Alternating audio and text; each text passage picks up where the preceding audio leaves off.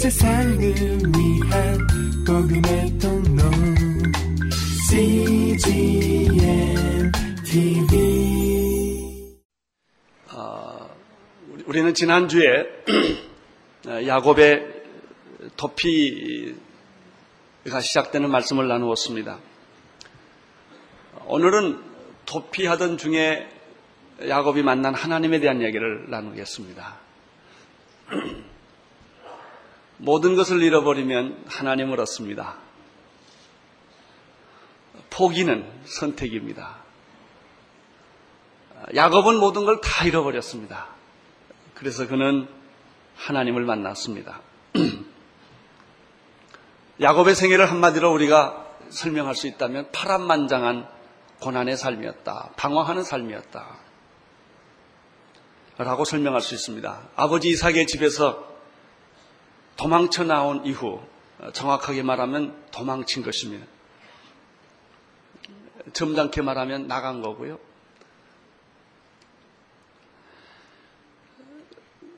그 이후로 도망친 이후에 야곱의 삶은 고난의 연속이었습니다.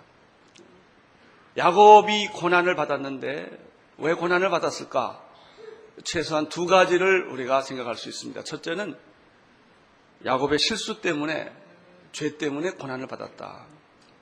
실수는 용서가 됩니다. 실수는 실패가 아닙니다. 그러나 우리가 배워야 할 교훈이 하나 있습니다. 죄를 짓고 실수를 하면 대가는 치른다는 것입니다. 고통을 겪습니다. 야곱은 교활한 그의 성격 때문에 잘못된 방법으로 형 에서를 속인 죄가 있습니다. 장자권을 훔쳤고 축복권을 훔쳤습니다. 장자권은 단팥죽 한 그릇에 형을 유혹해서 어, 그는 장자의 명분을 도적질해 갑니다. 물론 야곱은 얼마든지 할 말이 있겠죠. 산 건 산 것이다. 라고 말할 수 있겠죠. 그러나 앞뒤 문맥을 살펴보면 속인 것입니다. 사람의 약점을 이용해서 속인 것입니다. 야곱은 형의 축복권을 어떻게 훔쳤는가 하면 아버지 에서를 속여서 사기를 쳐서 쉽게 말하면 축복을 대신 받은 것입니다. 그 결과 어, 야곱은 그 집에서 살 수 없게 되었습니다. 형 에서의 분노를 막을 길이 없습니다. 그는 자기가 스스로 고난의 길을 선택한 것입니다. 첫째 고난은 죄를 지면 온다. 잘못하면 대가를 치르는 것이 정상적인 것이다. 사랑하는 성도 여러분, 우리가 잘못하고 실수를 하고 대가를 안 치르겠다고 하는 것은 그것 자체가 잘못된 거예요. 잘못하면 대가를 치르고 죄를 지면 고통을 겪기 마련입니다. 어, 그러나 우리는 오늘 이 본문에서 야곱이 고난을 치르는 또 하나의 이유를 발견할 수 있습니다. 그것은 야곱의 교활한 성격 때문입니다. 죄를 져서 고난을 받는 수도 있지만 성격 못 돼서 고난 받는 경우가 참 많습니다. 성격이 못 되면 결국 성품이 잘못되게 되는 것입니다. 야곱 안에는 이런 교활한 성품이 내재해 있었다는 것이죠. 그래서 어, 그가 잘못을 저지르지 않을 수 있는 환경에서는 잘못은 안 저지르지만 잘못을 저지를 수밖에 없는 환경에서는 쉽게 교활한 성격이 그대로 드러난다고 하는 것이죠. 우리는 야곱의 이러한 그 성격 두 가지 성격이 야곱 안에 있습니다. 하나는 착하려는 속성이 있지만 악한 성격이 더 앞지른다고 하는 것입니다. 그가 아버지 이삭으로부터 어머니 리브가로부터 경건한 가정 교육을 받았음에도 불구하고 그 안에는 영적인 성향이 너무 강했다는 것입니다. 육적인 성향. 영적인 것이 없는 것은 아닙니다. 그는 하나님의 축복도 알았고 작정, 장자권도 알았고 하나님한테 축복받는다는 것도 알면서도 그의 성품 안에는 너무나 육적인 것, 세상적인 것, 이런 성품이 너무 강하게 그 안에 흐르고 있었다고 하는 점입니다. 끊임없이 육신의 소욕이 흘러넘쳤습니다. 그래서 쉽게 실수하고 넘어질 수 있는 가능성이 야곱 안에는 너무 많이 있었던 것이죠. 죄는 인간 안에 죄의 성품을 만듭니다. 이것은 오랜 세월 동안 쌓고 쌓아지는 것입니다. 죄의 성품을 가진 사람들은 유혹을 받으면 쉽게 무너지는 까닭이 여기 있습니다. 잘못된 줄 알면서도 죄를 짓고 그렇게 해서는 안 되는 줄 알면서도 그 육의 욕망이 너무나 강하기 때문에 쉽게 그는 죄를 짓고 마는 것입니다. 야곱은 영적이면서도 육신적인 소욕과 성품이 너무나 강하게 나타났던 사람입니다. 이것이 야곱으로 하여금 고난을 겪게 하는 이유입니다. 야곱은 집을 떠날 때만 고난 겪은 것이 아닙니다. 그는 그 이후로 그의 결혼 생활, 그의 비즈니스 모든 과정에서 똑같은 실수를 그가 반복하고 있는 걸 보면 야곱의 성품에 문제가 있었다는 사실을 우리는 알게 되는 것이죠. 사도 바울은 로마서 7장에서 이 성품에 대한 얘기를 합니다. 그것을 육에 속한 성품이라고 말하는데 우리가 마음으로는 하나님의 법을 섬기고 싶지만 죄의 법이 나를 사로잡아 오는구나. 내가 선을 행하고 싶지만 선을 행할 능력은 내게 없구나. 어란, 어란하는 공고한 사람이로다. 이 사망의 몸에서 누가 나를 건져내랴. 이런 아주 처절한 고백을 합니다. 갈라디아서에 보면은 바로 육에 속한 사람과 성령에 속한 사람에 대한 그 이야기가 나오는데 바로 그것입니다. 야곱은 자기가 실수해서 고난을 겪었지만 또 하나는 육의 성품이 너무나 강하기 때문에 세속적인 인간적인 생각이 너무나 그의 그를 강하게 사로잡게 있었기 때문에 결국은 넘어지고 실수를 하고 깨어지고 후회하고 그렇습니다. 여러분 착한 생각을 많이 가지고 있는 사람이 죄를 잘 짓습니다. 그리고 후회도 잘하고 회개도 잘합니다. 그런데 또 쉽게 무너집니다. 자, 10절을 보십시오. 10절. 10절 시작. 야곱이 부엘세바를 떠나 하나를 향하여 가더니 이 10절에 보면 야곱이 가지고 있는 그 심정을 우리는 이 짧은 절에서 해석할 수가 있습니다. 야곱이 부엘세바를 떠났다라는 말은 그가 근 70년 이상 살아왔던 정든 땅, 내가 태어난 집, 자랐던 곳, 부모 형제, 그리고 자기를 그렇게 사랑해 주었던 어머니 리브가를 떠나야 하는 그 심정을 설명하는 말입니다. 야곱이 부엘세바를 떠났다라는 말은 이 모든 말이 다 들어가 있는 거예요. 그리고 그가 생소한 집, 생소한 땅, 생소한 사람들, 하란이라고 하는 건 약 800km 떨어진 이런 곳에 굉장히 며칠 밤을 건너야만 가는 그런 곳을 가게 되었다는 것입니다. 여러분 우리가 야곱에 대해서 생각해 보면 그 집을 떠나서 아마 말을 탔거나 나귀를 탔거나 낙타를 탔겠죠. 그래서 정처 없이 어떤 길을 가야 하는데 그 심정이 어땠을까요? 최소한 그의 마음에는 미래에 대한 두려움이 있었을 거예요. 굉장히 공포가 있었을 거예요. 이거 어떻게, 어떻게 간, 오늘 저녁은 어디서 자나? 저녁은 어디서 먹나? 이게. 모든 그 순간순간 짧은 미래도 불안했고 먼 미래도 불안했을 거예요. 또 한 가지 우리가 야곱의 입장에서 돌아가서 생각해 보면은 그 마음엔 죄책감과 수치감이 굉장히 많이 있었을 것입니다. 일반적으로 죄책감과 수치감이 많은 사람일수록 자기 합리화를 자꾸 합니다. 내가 뭐 이래서 그랬다는 거예요. 이래서 할 수 없이 그랬다는 것이죠. 그리고 그 사람은 조금 심하면 이렇게도 말합니다. 하나님이 내 입장 되면 다 이해할 거라고 이렇게 하면서 어, 그러면서도 고민하는 거예요. 예, 야곱은 고통을 겪으면서 그는 아버지에 대한 죄책감, 형 에서에 대한 죄책감, 수치감, 어머니 리브가에 대한 미안함, 어, 이런 마음을 복잡한 마음을 가지고 불안한 미래를 향해서 지금 떠나고 있었을 것입니다. 예, 그것이 바로 10절에서 우리가 다 발견할 수 있는 내용들이에요. 그것뿐이겠습니까? 야곱은 굉장히 그래서 처음으로 혼자 살아보기 때문에 외로웠을 거예요. 고독이 있었을 것입니다. 외로움이라고 하는 것은 주변에 사람이 있어도 없다고 느낄 때 사람은 외로워요. 사람이 많은데도 외로워요. 그 사람은 나하고 아무 도움도 상관도 안 되기 때문에. 병들면 외롭습니다. 혼자 아프니까. 아무리 뭐 옆에서 울어주고 뭐 간호해도요, 아픈 건 내가 아픈 거지 그 사람이 아픈 게 아닙니다. 죽으면 외롭습니다. 혼자 죽어야 하니까.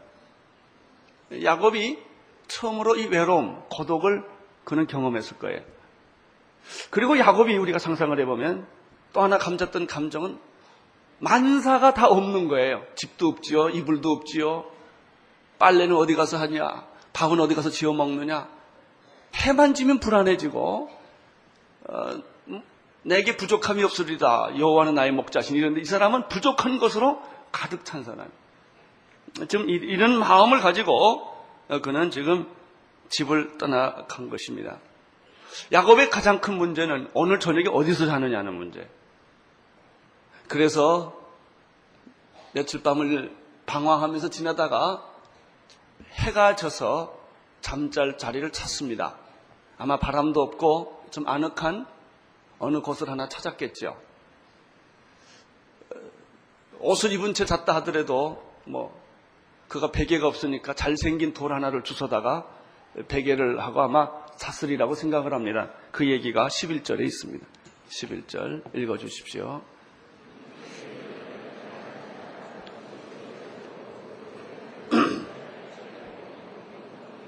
한 곳에 이르러 한 곳에 이르러 들녘일 것입니다. 집이 아닙니다.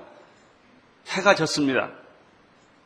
거기서 유숙하려고 돌을 하나 취해서 베개를 삼고 누웠다라고 말했습니다.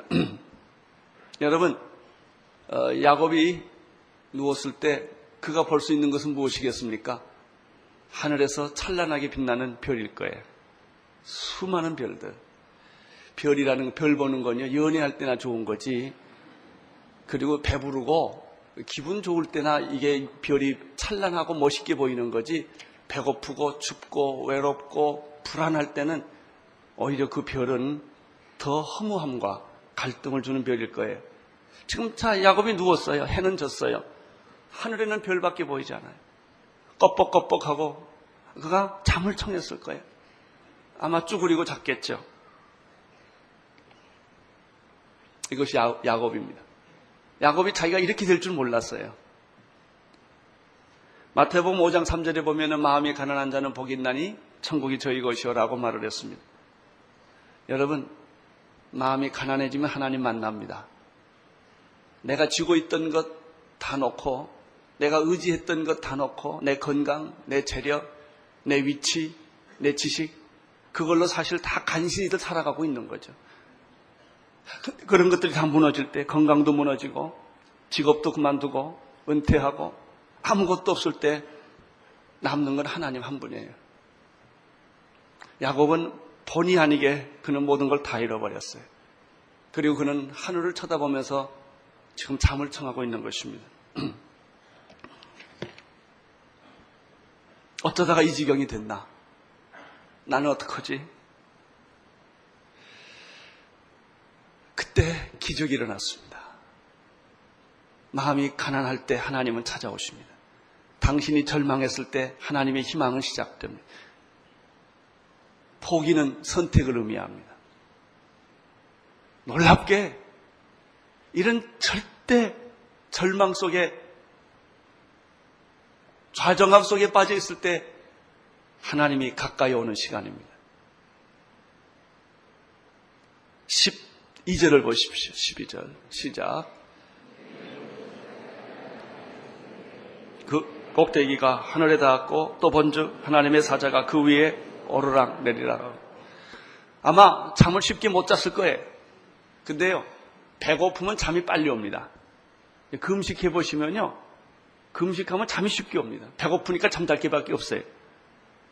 이 야곱이 순식간에 잠을 들었어요. 잠을 들다 말자 그가 꿈을 꾼 거예요. 야곱이 지나온 삶 속에 꿈을 왜 오늘만 꿨겠습니까? 별 꿈을 다 꾸고 살았겠죠. 근데 오늘은 독특한 꿈을 꾼 거예요. 또 어, 꿈에 본즉 사닥다리가 땅 위에 섰는데 그가, 그가 본 꿈은 사닥다리였습니다. 근데 사닥다리가 땅에 시작해서 하늘 꼭대기까지 이어진 그 사닥다리 꿈을 꾼 거예요. 그리고 자세히 보니까 그 사닥다리 사이에서 천사가 오르락 내리락 하고 있는 것을 본 것입니다. 야곱의 생에 처음 보는, 처음 느껴보는 꿈이에요. 그건 새로운 세계였고 신비의 세계였습니다. 야곱의 배고픔, 외로움, 후회, 수치감 이런 것을 다 잊어버리게 하는 그런 꿈이었어요. 아마 우리가 야곱으로 돌아가 보면 야곱은 최소한 두 가지를 느꼈을 거예요. 하늘이 참 높다. 아마 그런 걸 느꼈을 거예요. 하늘에 도달하는 것은 불가능하구나. 땅과 하늘이 만나는 것은 불가능하구나. 아마 그 하늘이 사닥다리가 걸린 걸 보고 그가 제일 처음 느낀 것은 인간은 하늘에 갈 수 없구나라는 걸 느꼈을 거예요. 그러면서 동시에 다행히도 사닥다리 하나가 있는 걸 보고 아 하나님께 가는 길이 하나 있긴 있구나 라고 하는 것을 그가 느꼈을지 몰라요. 그리고 그 하나 사닥다리에 천사가 오르락 내리락 하는 걸 보면서 절망 가운데 하늘은 도달할 수 없는 절망적인 장소이지만 그러나 오늘 자기가 본 사닥다리 속에 천사가 오르락 내리락 하는 걸 볼 때 아 하나 하늘에는 들어가는 사닥다리가 있구나 하늘에 들어가는 문도 있구나라고 하는 희망이 그의 마음 속에서 생기기 시작했을 것입니다. 우리는 야곱이 본 이 꿈 속에서 절망과 희망을 동시에 볼 수가 있습니다. 13절을 보십시오. 13절 시작. 또 본즉 여호와께서 그 위에 서서 가로사대 나는 여호와니 너의 조부 아브라함의 하나님이요 이삭의 하나님이라. 너 누운 땅을 내가 너와 내 자손에게 주리라. 13절에 보면 더 놀라운 사건이 생깁니다. 하늘과 땅이 사닥다리가 있는 것과 그 안에 천사가 오르락 내리락 하는 걸 보고 신비스럽게 생각하고 한참 그 꿈에 젖어 있었는데 보니까 거기에 더 놀라운 일이 있었어요. 그것은 뭐냐면 그 하늘 사닥다리 꼭 제일 위에 하나님의 임재, 하나님이 계셨다는 거예요. 야곱이 처음 만나보는 하나님. 야곱이 하나님 안 믿었을까요? 아, 믿었죠. 아버지 이삭으로부터 경건한 어머니 리브가로부터 교육을 얼마나 받았겠습니까? 그가 제사를 안 드렸을까요? 수없이 제사를 드렸을 거예요. 그가 여호와 이름을 안 불렀을까요? 여호와 이름을 불렀죠. 그러나 오늘 이 자리에서 그가 처음으로 하나님을 만나는 거예요. 나는 오늘 여러분에게 이런 축복 있기를 바랍니다. 여러분 뭐 교회를 안 나왔겠어요? 성경을 안 읽었겠어요? 설교를 안 들었겠어요? 성만찬을 안 했겠어요? 그러나 하나님을 만나지 못한 채 그냥 그렇게 그렇게 10년, 20년 믿는 사람 너무너무 많아요. 여러분, 하나님은 믿는 것을 넘어서서 만나셔야 합니다. 야곱이 하나님을 만난 게 아니에요. 하나님이 야곱을 만나주러 오신 것입니다. 그럼 그럼 그전에는 야곱이 하나님이 야곱에게 안 왔을까요? 아니에요. 왔죠. 근데 야곱이 자기가 잘난 맛에 하나님을 못 알아본 거예요. 마음이 마음이 가난하지 않는 사람은 하나님 몰라요. 죽을 병에 걸려봐야 하나님이 심각한 거예요. 죽음에 겹쳐봐야 부도가 나고 인간관계가 깨지고 이혼을 하고 자식들은 흩어지고 이런 심각한 상황이 들어오면 그때야 하나님이 그때 오신 게 아니에요. 이미 오셨는데 그때야 눈을 떠서 하나님을 보기 시작하는 거예요. 나는 미리 하나님을 보게 되기를 축원합니다. 그때 가서 보지 말고 하나님은 그때 말씀하는 게 지금도 말씀하고 계세요. 여러분을 찾고 계세요. 야곱이 집을 떠나가고 자기가 정말 외롭고 고독하고 고통스러운 그 환경 속에서 아무 누구도 자기 친구가 되어주지 아니하고 홀로 섰을 때 그가 하나님을 이제 보게 된 것이. 하나님은 여기 계십니다. 여러분의 인생에 가장 가까운 곳에 계십니다. 오늘 나는 여러분들이 하나님을 만나기를 바랍니다. 야곱이 이제 그 하나님을 처음 만났는데 놀라운 사실은 하나님이 말씀한다는 거예요. 야곱에게 하나님은 말씀하십니다. 두 가지 말씀을 해주셨습니다. 첫째, 야곱에게 이런 말씀을 하십니다. 나는 너희 조상의 하나님이다. 아브라함의 하나님이다. 너희 조부 아브라함의 하나님이야. 네 아버지 이삭의 하나님이다. 라고 하나님은 자기를 소개하십니다. 그렇습니다. 우리 하나님은 타골의 하나님 아닙니다. 우리 하나님은 명상 종교의 하나님 아니십니다. 그것은 우리 하나님은 불가지론자의 하나님도 아닙니다. 우리 하나님은 창조주 하나님이십니다. 나를 지으신 하나님이십니다. 아브라함의 하나님, 이삭의 하나님, 야곱의 하나님. 산자의 하나님, 죽은 자의 하나님이 아니라 산자의 하나님, 철학자의 하나님이 아니라 내 하나님. 하나님 그렇게 말씀하셨습니다. 나는 너희 조부 아브라함의 하나님이요 이삭의 하나님이다. 이것이 야곱에게 들려주신 하나님 자신의 모습입니다. 두 번째입니다. 이제 나는 내 하나님도 되겠다고 하나님 말합니다. 아브라함의 하나님이요 이삭의 하나님일 뿐만 아니라 13절 후반부에 보면 내 하나님도 되겠다. 이걸 이렇게 표현하면 너 누운 땅을 내가 너와 내 자손에게 주겠다라는 뜻은 내가 내 하나님이 될 것이다. 할렐루야. 우리 하나님은 여러분에게 찾아오십니다. 내가 하나님을 사랑한 것이 아니라 하나님이 먼저 나를 사랑하셨습니다. 내가 하나님을 택한 것이 아니라 하나님이 먼저 나를 택하여 주신 줄로 믿습니다. 그리고 그 하나님은 우리에게 오셔서 변함없이 어제나 오늘이나 영원토록 변함없는 그 하나님은 우리에게 말씀하십니다. 나는 너를 사랑하노라. 내가 그동안에 너무나 교만하고 오만하고 건강하고 모든 게 다 잘 되니까 너는 나를 잃어버리고 살고 있었다. 이제 너는 모든 것을 다 빼앗겼기 때문에 너는 나를 발견하는 것이다. 여러분 야곱이 그 하나님의 두 가지 음성을 들어요. 아브라함의 하나님, 이삭의 하나님이다. 그리고 나는 네 하나님이 될 것이다라고 말을 들었을 때 야곱이 야곱의 입장에 우리가 돌아가 보면 야곱인 그 하나님에 대해서 어떤 느낌을 가질까요? 첫째는 그 하나님의 영광과 능력과 위엄을 그가 먼저 봤을 거예요.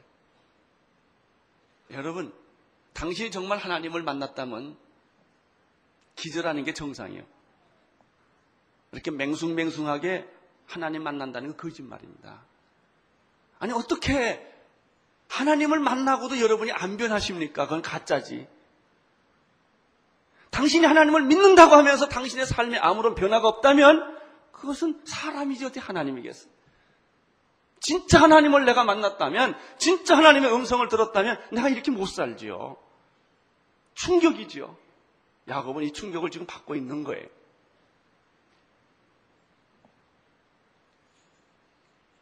여러분 믿음이라고 하는 것은 하나님을 만남으로부터 시작되는 거예요. 나는 여러분들이 정말 하나님을 만나는 그런 경험이 있게 되기를 바랍니다. 하나님을 알고 하나님을 믿는 단계를 넘어서서 하나님과 이렇게 만나보는 경험하셔야 돼요. 언제 만나느냐? 내가 고통 가운데 있을 때, 절망 가운데 있었을 때, 하나님은 만나주신다는 사실을 알게 됩니다.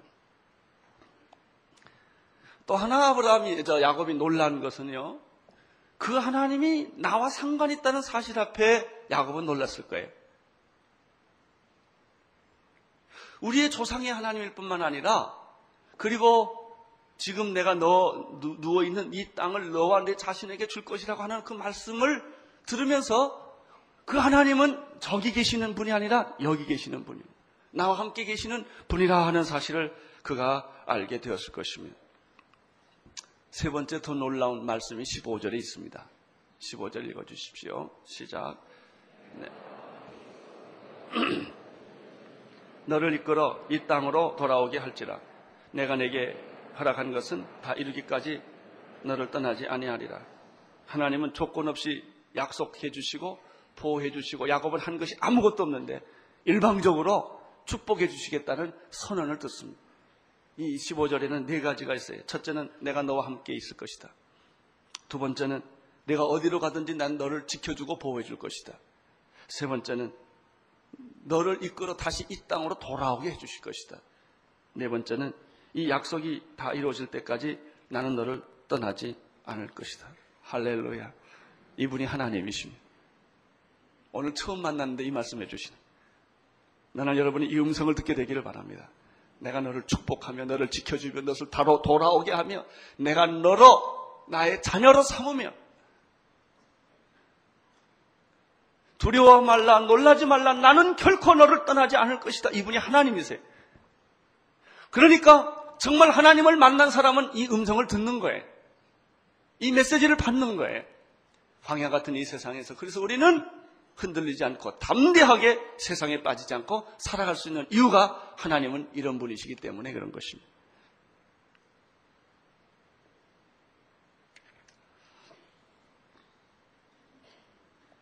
야곱은 이런 음성을 듣자말자 더 이상 꿈을 계속할 수가 없었어요. 그래서 야곱은 자기 꿈을 깨기로 결정을 합니다. 그 벌떡 일어났습니다. 16절, 17절입니다. 시작. 야곱이 잠을 깨 가로되 여호와께서 과연 여기 계시니거늘 내가 알지 못하였도다. 이에 두려워하여 가로되 두렵도다. 이곳이여 다른 것이 아니라 이는 하나님의 전이시여 이는 하나님의 문이다. 야곱이 꾼 꿈은 백일몽이 아니었다는 얘기입니다. 야곱이 꾼 꿈은 개꿈이 아니었다는 거예요. 그것은 진짜였습니다. 야곱에게 있어서 꿈과 현실은 하나입니다. 꿈에서 환상을 봤지만 그것은 현실로 이어지는 비전이었어요. 그렇습니다. 나는 여러분에게도 이런 하나님의 환상과 비전이 있게 되기를 축원합니다. 에스겔, 이사야 모든 하나님의 사람들에게는 이런 환상과 꿈이 있었습니다. 그는 꿈을 깨기로 결정한 거예요. 그리고 이렇게 고백합니다. 하나님께서 과연 여기 계시니 그동안 내가 하나님을 몰랐구나. 내가 그렇게 온누리교를 다녔고 집사도 했고 장로도 했고 목사도 했고 다 했는데 하나님 몰랐구나. 이제야 내가 하나님을 보았다. 이제야 내가 하나님을 알았다. 이것이 바로 욥기 42장에 나오는 욥의 고백이에요. 그 고난을 다 겪어보고 이때까지는 하나님을 내가 귀로만 들었는데 이제는 내가 눈으로 보옵나이다. 내가 나를 하나여 야, 욥이 이런 고백을 합니다. 깊은 고난의 파도를 거치고 난 다음에 그가 하나님의 실제를 본 거예요. 실제. 하나님의 임재를 만난 거예요. 그는 정말 이제야 더불어 하나님을 믿는다고 말하는 그런 영적 경험을 하는 것이죠. 여러분, 변화란 바로 이때 오는 거예요. 지식이 사람을 변화시키지 않아요. 깨달음이 사람을 변화시키는 게 아닙니다. 하나님과의 만남. 그것이 사람을 변화시키는 것입니다. 17절에 보면은 이렇게 말합니다. 이에 두려워하여 가로되 두렵도다 이곳이여 다른 것이 아니라 이는 하나님의 전이요 이는 하나님의 하늘의 문이로다. 야곱이 기막힌 말을 합니다. 하나님을 만나고 나서 야곱의 제 일성은 뭐예요? 두렵구나. 이것은 무섭다는 뜻이 아니에요. 하나님의 위대하심, 하나님의 능력, 하나님의 현존, 하나님의 그 영광을 보고 경외감이 생기는 신앙인의 바른 태도는 경외감입니다. 절대로 방자하지 않습니다. 오만하지 않습니다. 어떤 사람은 예수 믿고 굉장히 방자한 사람들만 말 함부로 하고 남에게 상처 주고 그것은 그가 하나님을 안 만났다는 증거예요. 하나님을 만난 사람은 겸손합니다. 하나님을 만난 사람은 두려움, 하나님을 경외하는 그런 마음으로 가득 차 있어. 하나님을 정말 만나본 사람들은 마음에 거룩함이 있습니다. 야곱에게 이런 감정이 생기기 시작한 거예요. 두렵구나. 하나님을 보니 내가 생각했던 하나님이 아니었구나. 형용할 수 없는 두려움과 경외함. 여러분 이것이 사람으로 하여금 예배하게 하는 원동력이에요. 하나님께 왜 예배하는 줄 아세요? 하나님에 대한 그 경외와 두려움이 그를 찬양하고 싶은 거예요. 그게, 그에게 무릎을 꿇고 싶고 그에게 손을 들고 싶고 그에게 나의 모든 것을 드리고 싶은 그런 감동이 오는 것입니다. 이것이 예배입니다. 예배. 우리들의 예배는 너무나 프로그램이 많아요. 우리들의 예배는 너무나 인위적이고 조작적인 것이 많아요. 사람은 있는데 하나님이 안 보여요.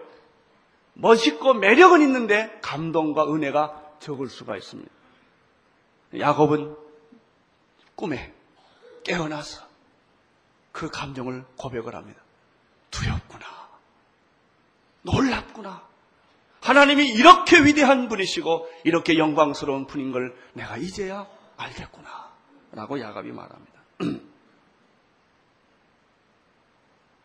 그는 잠에서 깨어나서 새벽에 동틀 때까지 그는 잠잘 수가 없었습니다. 새벽에 동틀 때까지 기다립니다. 18절, 19절을 보십시오. 시작. 야곱이 아침에 일찍 일어나 배기하였던 돌을 가져 기둥을 세우고 그 위에 기름을 붓고 그곳 이름을 베들이라 하였더라. 이 성의 이름은 루스더라. 밤에 하나님을 만난 자는 새벽에 일어납니다. 하나님을 만난 사람은 그냥 못 있습니다. 과거처럼 못 삽니다. 당신이 과거처럼 계속 살아왔던 이유는 그분이 하나님이 아니었기 때문에. 당신이 하나님이라고 착각하고 있었을 뿐이지 실제로 그분의 성령, 그분의 보혈, 그분의 능력, 그분의 음성, 그분의 심정 가운데 우리가 들어간 일이 희미하기 때문에 그런 거예요. 야곱은 해 뜨기를 기다렸어요. 해가 뜨자마자 아침이 되자마자 그는 일어납니다. 왜 어젯밤에 꿈에 나타났던 그 하나님의 만난 감격과 기쁨과 그 충만함을 견딜 수가 없기 때문에 아, 그가 앞뒤를 돌아다 보니까 뭐 할 게 없어요. 그래서 베개 뱉던 베개를 잡아다가 박습니다. 그 보십시오. 야곱이 아침에 일찍 일어나 베개하였던 돌을 가져다가 뭘 세우고 기둥을 세우고 그 위에 뭘 붓고 기름을 붓고 그것 이름을 뭐라고 그랬어요? 벳엘 하나님의 집이에요. 여기는 하나님의 집이라고 이름을 부르고 그가 거기에 단을 쌓고 예배하기 시작하는 거예요. 하나님을 만나면 첫 번째 일어나는 사건은 두려움과 경외함이에요. 두 번째 하나님 만남에 일어나는 사건은 예배입니다. 예배가 일어나요. 내 안에서 예배가 일어나요. 여러분, 예배 드리는 장소에서 예배 드리는 것이 아니라 예배 드리는 곳이 예배하는 장소입니다. 그 장소 바로 돌베개를 기둥으로 삼고 기름을 부르고 거기서 예배했던 바로 그 장소가 하나님의 집이에요. 그게 성전입니다. 여러분이 가는 곳마다 성전입니다. 방배동 땅만 성전이 아니에요. 동부 이천동만 여기가 성전이 아니에요. 하나님이 계신 곳이 성전이에요. 하나님이 계신 곳이 하늘의 문을 여는 곳입니다. 드디어 야곱은 하나님을 만난 이 감격과 기쁨은 예배로 표현하는 거예요. 찬양으로 표현하는 거예요. 여러분, 이 예배를 드리면 무슨 일이 생기는 줄 아세요? 하나님을 만나면 예배를 합니다. 예배를 드리면 무슨 일이 생기는가? 서원이 생겨요. 서원과 서약이 생깁니다. 20절, 21절, 22절을 보십시오. 시작. 야곱이 서원하여 가로되 하나님이 나와 함께 계시사 내가 가는 이 길에서 나를 지키시고 먹을 양식과 입을 옷을 주사 나로 평안히 아비 집으로 돌아가게 하시오면 여호와께서 나의 하나님이 되실 것이요 내가 기둥으로 세운 이 돌이 하나님의 전이 될 것이요 하나님께서 내게 주신 모든 것에서 10분의 1을 내가 반드시 하나님께 드리겠나이다 하였더라. 예배는 서약으로 변합니다. 예배는 헌신으로 변합니다.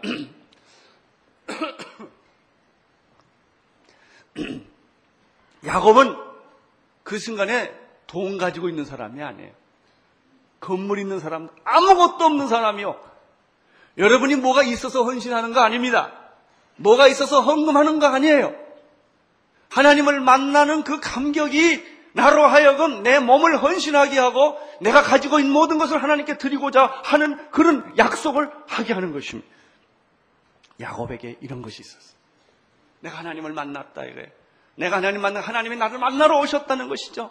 나는 하나님께 한마디도 안 했는데 하나님은 나에게 그냥 어, 뭐 하늘에 비를 쏟아 주시듯이 그냥 축복을 네 가지나 예언해 준 거예요.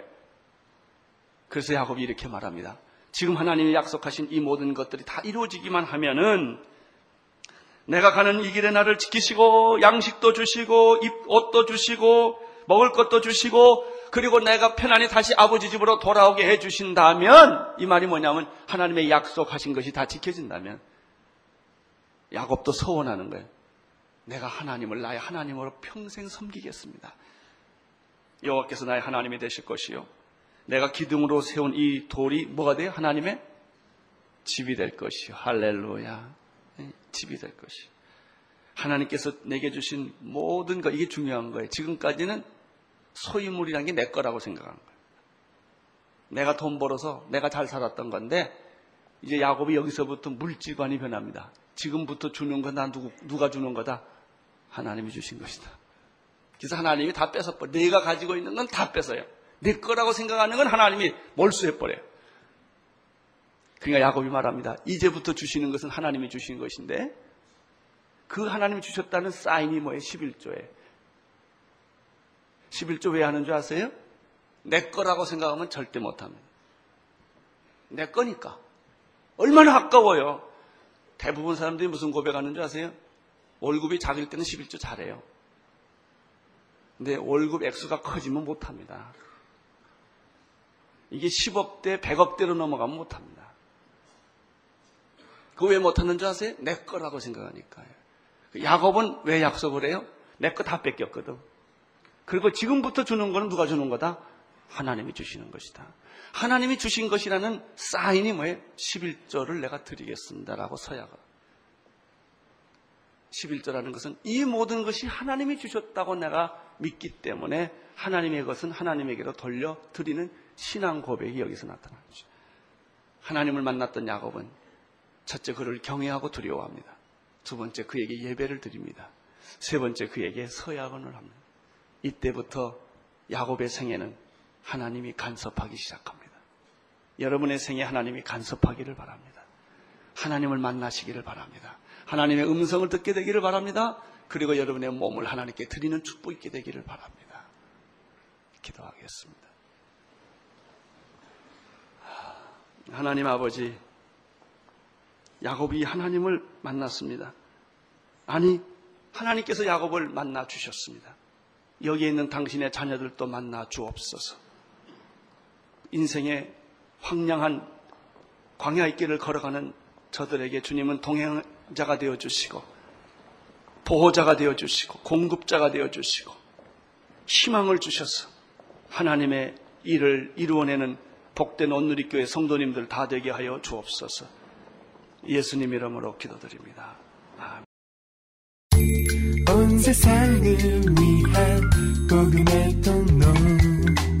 CGM TV